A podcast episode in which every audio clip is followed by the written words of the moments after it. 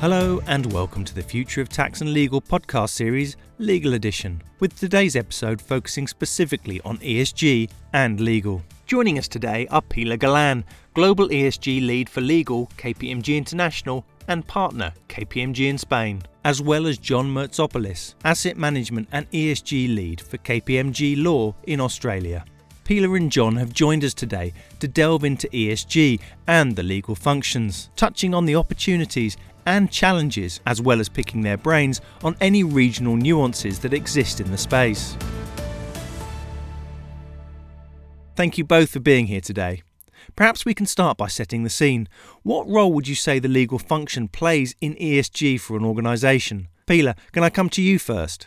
Legal role is ideally positioned to be agent for the transformational change. First, because ESG changes are lar- largely driven by regulation, and therefore navigating the complexity of new regulation and ensuring compliance and management of risk is key. Second, because of its holistic view of ESG and in depth understanding that the legal function has of the organization and the impact on its operational structure and on the different topics. Above all, the ESG journey is an opportunity for the legal function to partner with their business in designing and implementing their organization's ESG strategy. And John, do you have any further thoughts you wanted to add here? I mean, I 100% agree with what Pilar said. I think, you know, everyone talks about businesses being on their own ESG journey and they're somewhere along the the journey road. Well, legal functions are on that same journey. And, and so there are different stages as well. But definitely the legal functions playing a bigger role in ESG, certainly down here in Australia, as we play catch up with our new government. In the last 12 months, we've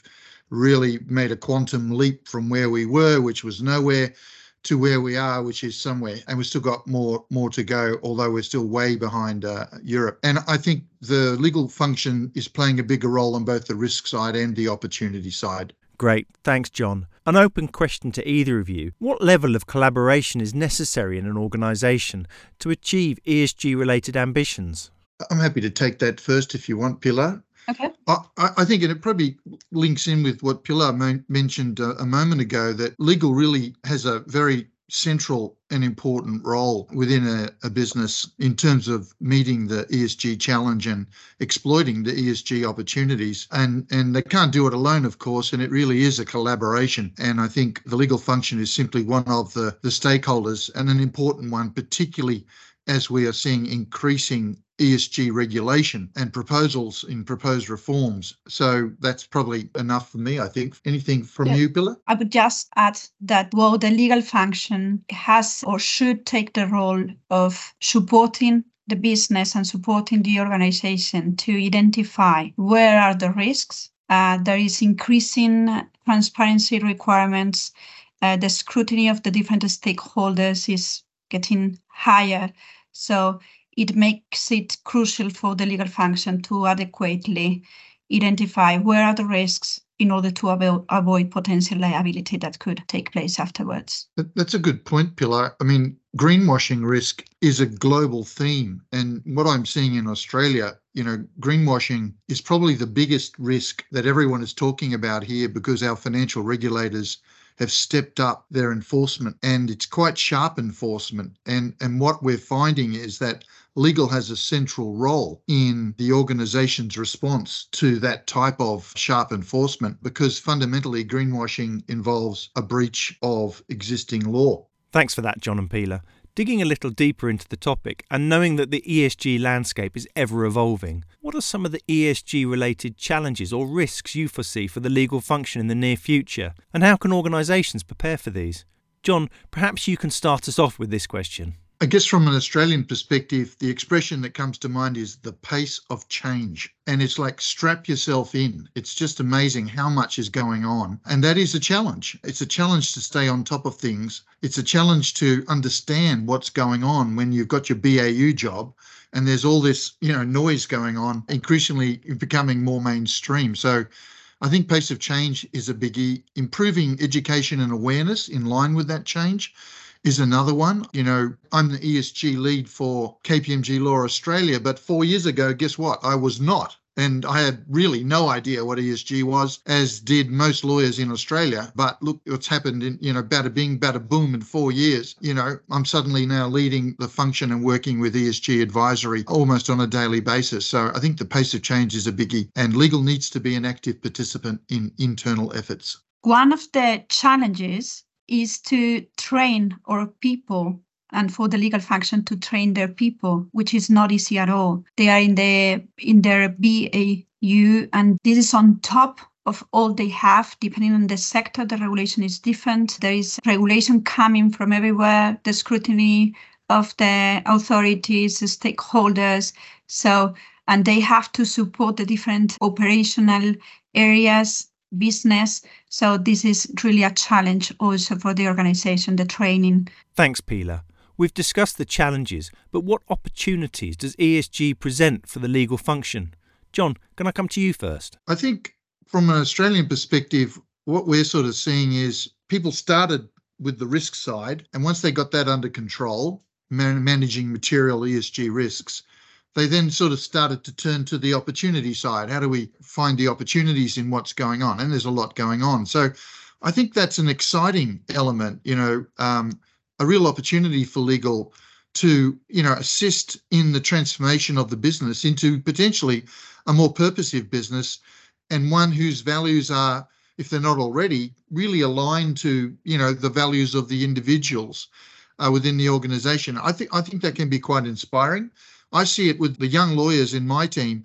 We run a weekly esg 30 minute kind of what's going on kind of session and the young people have got eyes like this you know um, and you can see that it resonates with them to hear about what's going on. So I think that's a really biggie. And there's an upskilling element to it. I think that's an opportunity. I think learning, we always continue to learn. We never stop learning. Um, and th- this is definitely the case uh, for the legal function, really upskilling and speaking the language of ESG. It's a language.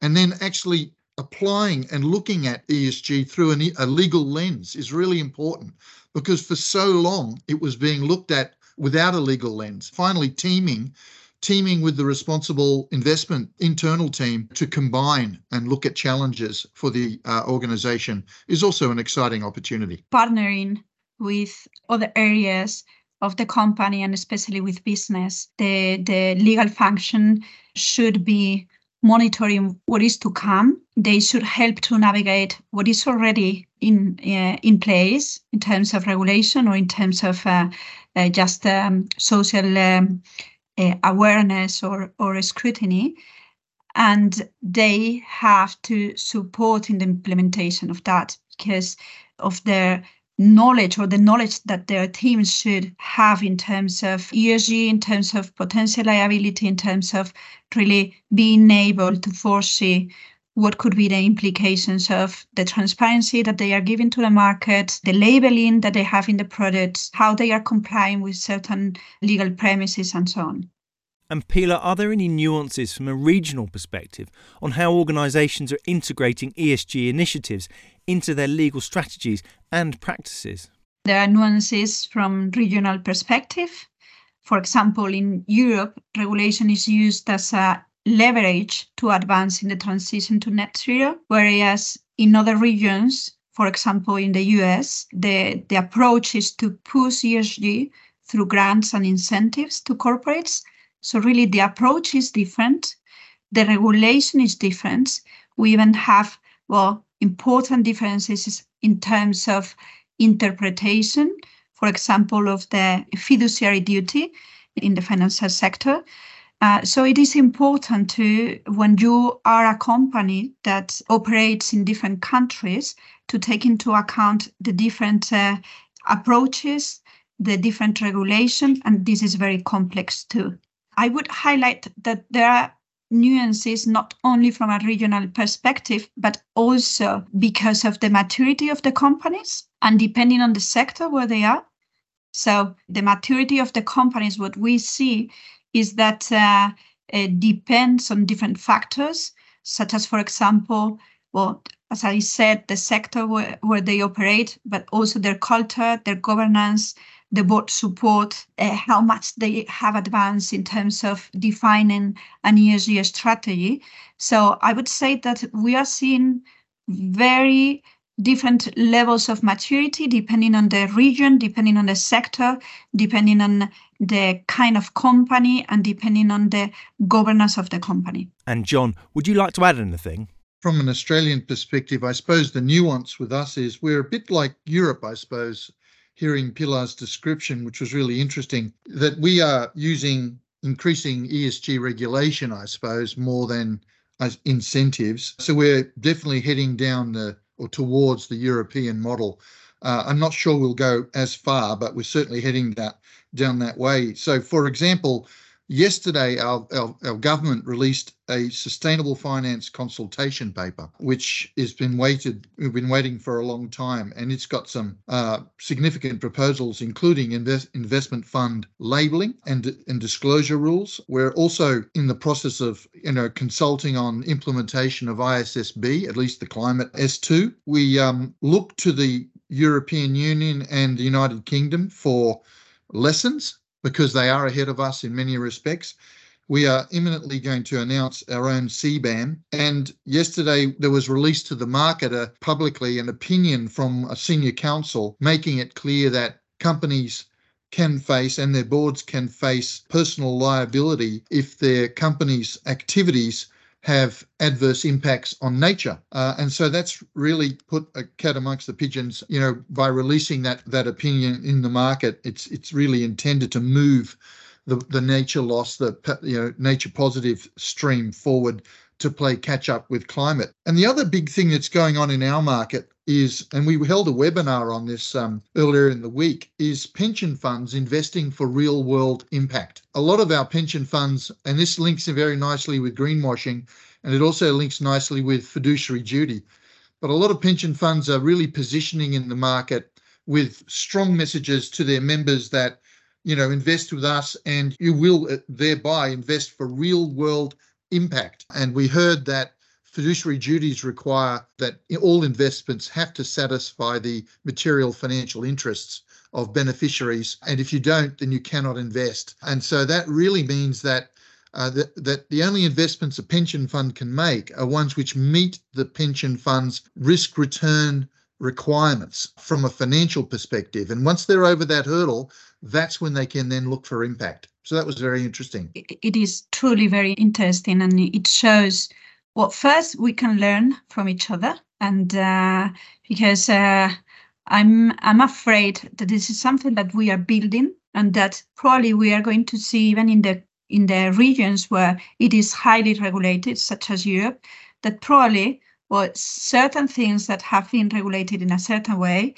will probably have to be some somehow amended, but they also should be useful for other regions to learn what has been useful and what has given more problems that uh, than help it to support the transition to net zero. So I think that uh, the important thing is that in general, all over the world, ESG is uh, on the top of the agenda. And we will uh, learn from each other and in order to support and guarantee that we advance on ESG. Thank you both. That's been a really informative discussion. I'm sure you've given our listeners a lot to think about. But finally, and maybe just to wrap up our recording, if you could describe the ESG landscape for the legal function in one word, what would it be?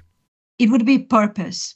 Why purpose? Well, I guess that uh, because the legal function must partner with the business in the design and deployment of the ESG strategy so that they have to support in order to change the approach from mere compliant approach to a purpose driven approach? Yeah, it's a tough one. One word.